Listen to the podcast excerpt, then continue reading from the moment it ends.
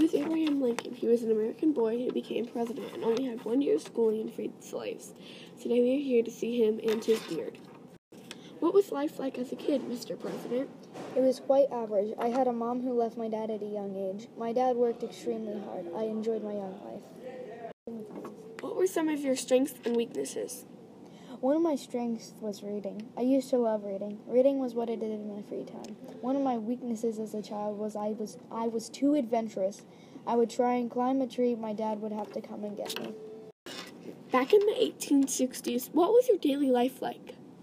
Well, I would wake up and wake my kids up and start the meeting with my cabinet and try and find a way to end the Civil War. That was a big part of my day. Living in the life, White House was a luxury. Normally, we would go fishing and hunting for food. We never moved as, as a child. I was in the same old log cabin for my whole entire childhood. Mr. President, what was the proudest moment of your life? When I made the 13th Amendment and freed all slaves in America. How do you think you made the world the be- a better place, Mr. President?